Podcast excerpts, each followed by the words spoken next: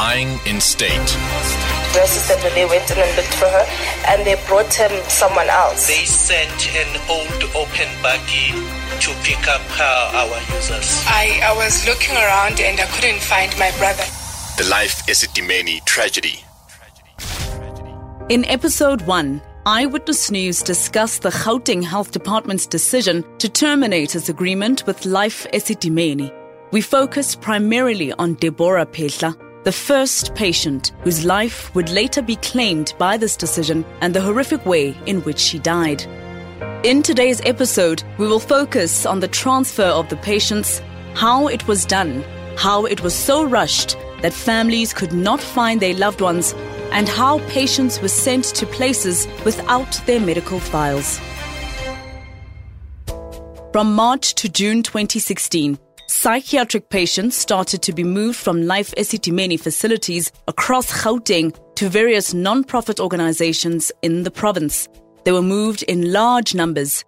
According to their families, some of these patients had been living at Life Esidimeni for decades. Psychologists have said moving these patients from their comfort zones was an enormous disruption to their lives. They were meant to be prepared before they were taken from what had been their homes. The move was supposed to be done slowly over a number of years, and the patients were meant to be moved in smaller numbers. But this was not the case. Doctors and relatives of many of the victims have described chaos and gross human rights violations as the patients were being transported to various NGOs. Many families were informed of the moves at the last minute, or not at all for some. Ntomfuthi Dladla is one of those family members. She gave testimony through an interpreter at the public hearings. They called you in June to tell you. What did they tell you when they called you in June? bangitshela ukuthi bayamtransfera namhlanje they told me that he's going to be transferred today But from June 2016 to September, once you had been told that he had been transferred, didn't you try and find him? Awuzange uzama ukumthola kulesi sikhashana kusuka kujuni kuya kuseptemba ngike ngazama ngixhumana nabo ngamafoni. I did try to call them. Ngixhumana nabo ngamafoni ngibuza ukuthi ubhuti wami ukuthi kuphi ngingatholi indlela e-right ukuthi bangitshele ukuthi ubhuti wami ukuthi kuphi i asked them where they've taken my brother but it wasn't clear. Until-ke ngize ngithole lapho se- sengi- ngihamba kuwo wonke lama-ngos lawo ngingamtholi ukuthi akuphi nginikezwa ntombazane nayo angisendela angitshela ukuthi endaweni eso endaweni eso Uh, the lady that I go to church with uh, gave me the numbers of the NGOs and their addresses, and I went from one NGO to another looking for my brother.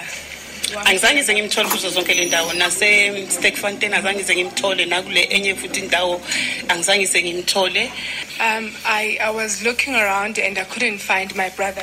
Even when I went to Pinoni on the 30th of January, uh, I couldn't find my brother. Joseph Gumede had been living at the Randfontein branch of Life Esidimeni since 2015 when his sister Ntomfuthi Dladla received a call in June 2016 to be told that Joseph was being moved from there that very day. The obvious question of where to would follow immediately, only for Ntomfuthi and many others often to be told, we don't know, by Life Esidimeni staff. She was then faced with the mammoth task of going from one place to the next across the province, trying to find her brother. She also went to the Provincial Health Department's offices on Sauer Street in the busy Johannesburg CBD. But even there, she couldn't get the answers she was looking for. No one seemed to know where Joseph had been transferred to. In February 2017, eight months after her brother was moved, Ntomfuthi received a call, and the woman on the other end had some devastating news. Joseph had passed on. What's worse is that he had been lying lifeless in a mortuary since the previous July. Slowly, the panic and the list of questions grew as relatives went to visit their loved ones. They would arrive at Life Esidimeni to visit their relatives there, only to be told that patients had been moved. The hunt for answers would lead the anxious relatives to the Gauteng Health Department. Again, they would find information on the whereabouts of their patients in short supply. In October 2016, a month after Gauteng Health MEC Qedani Mahlangu announced that 36 patients had died, the families held a march outside her offices. Abraham Ngulungu, holding up a missing persons poster for his sister Mercy, was among the demonstrators on that day. Mercy was a patient at Life Esidimeni and had gone missing during the moves. Abraham says his family was in the dark about her whereabouts for several weeks. No one put me out. I escaped. I ran. There was a broken fence behind. I escaped because the supper was apple or orange. The medication which we left with from ACD Randfontein was finished two weeks ago or three weeks ago. They never gave us any medication. Let's fast forward to four months later, on the 1st of February 2017. 94 silent deaths and still counting. For many people, this was just a normal morning with children going to school and adults making their way to work. But for the families of the psychiatric patients from Life Esidimeni, especially those whose relatives were either missing or among those who died, this wasn't just any normal day. It was a day filled with a myriad of emotions shock, sadness, anger, and so much more. It was also a day answers started emerging for many of the emotionally tortured families. It was the day the health ombudsman, Professor Malegapuru Makgoba, released his damning report into the circumstances surrounding the deaths of the psychiatric patients who had been abruptly moved from life Esidimeni.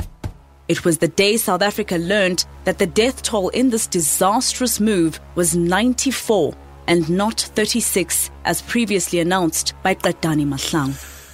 A total of 94 and not 36 mentally ill patients have died during this process.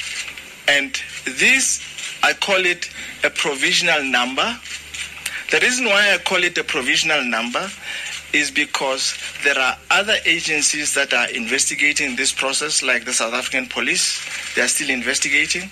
There are corpses that are still in mortuaries that have not been identified, and we don't know whether they form part of this.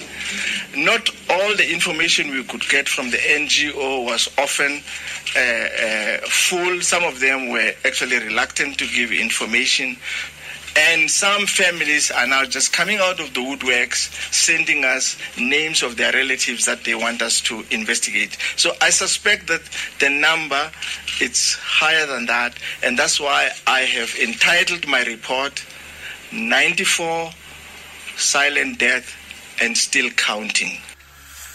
The health ombudsman's shocking revelations did not end there.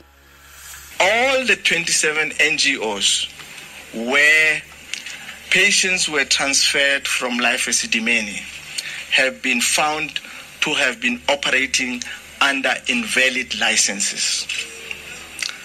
In short, I'm saying that the Gauteng Department of Health took mentally ill patients from a licensed institution and put them into 27 unlicensed or inst- uh, NGOs that operated with invalid licenses. And you can see how unlawful that must be. And therefore, anybody who died in those circumstances died under unlawful circumstances. It's, it's that simple. With Professor Makgoba lifting the lid on Gauteng's worst health disaster, it also revealed the shocking conditions at many of the NGOs that patients were moved to. in one meeting, I got a shock of my life when, uh, when the MEC said, when she grew up, she slept under the stove. So, so can these users. She cited Brazil as an example to say in Brazil there are no mental institutions.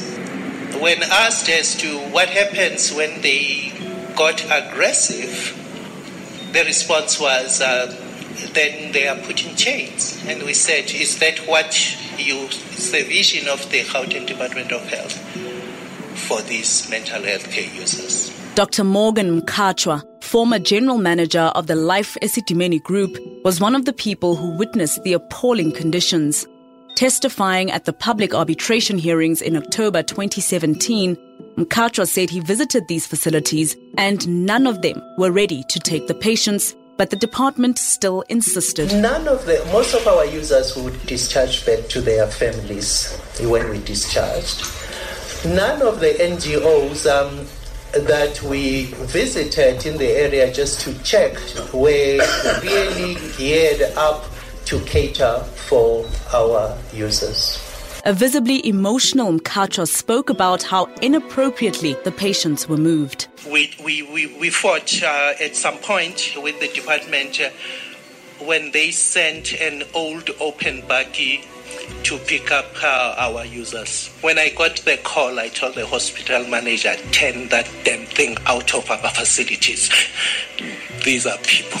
A further link in the chain of maladministration and negligence was revealed when it came to light that many of the patients were sent to these facilities without their medical files. So, how were the staff at these NGOs supposed to know what to cook for them, what medication to give them, when to do so, and for how long? Some of these patients couldn't even tell anyone they were hungry, so severe were some of these cases.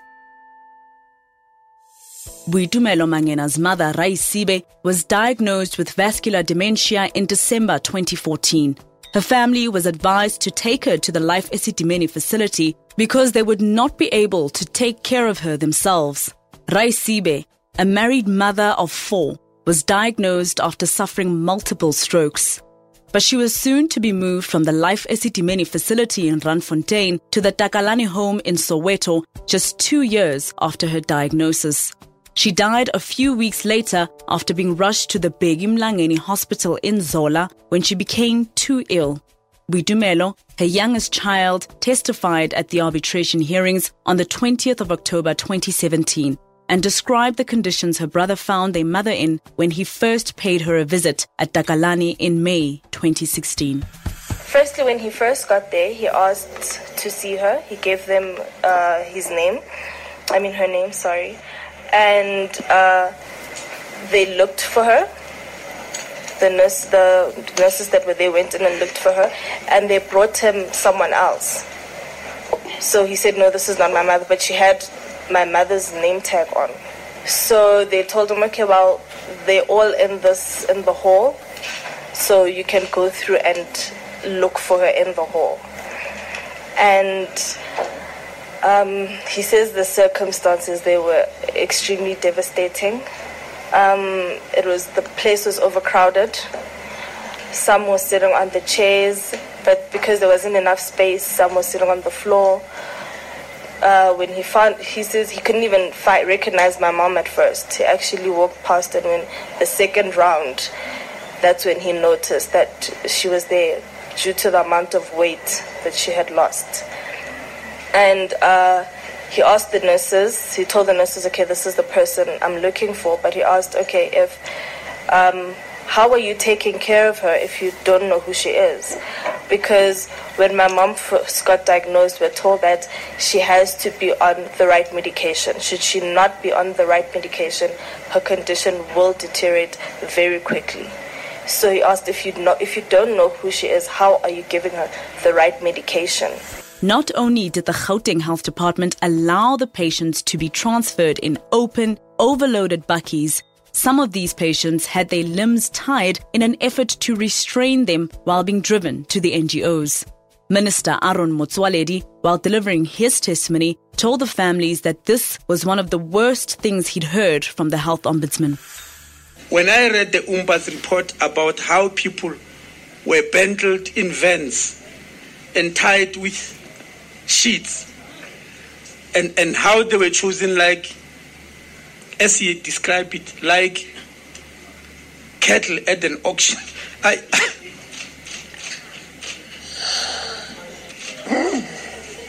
i mean i i couldn't just imagine in our new democracy and